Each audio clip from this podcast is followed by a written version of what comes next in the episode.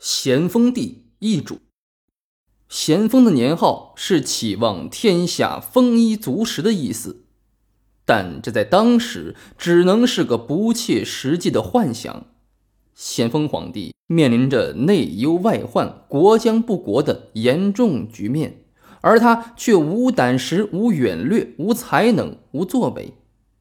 咸丰十一年的皇帝生活最明显的三个特点就是错。错错，咸丰皇帝第一错是错坐上了皇帝宝座，第二错是错逃离皇都北京，第三错是错定了顾命大臣。咸丰做了十一年的皇帝，显然是个历史的误会。遗嘱是清朝最后一位通过秘密立储继位的皇帝，他二十岁登基。在位十一年，享年三十一岁，年号咸丰。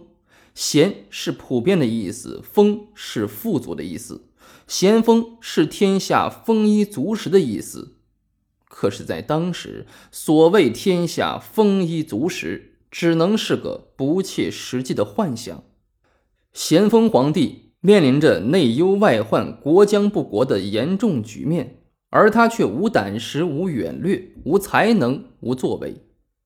咸丰做了十一年的皇帝，显然就是个历史的误会。南宋诗人陆游曾经在《钗头凤》中这样感叹差错凄惨的爱情：“红酥手，黄藤酒，满城春色宫墙柳。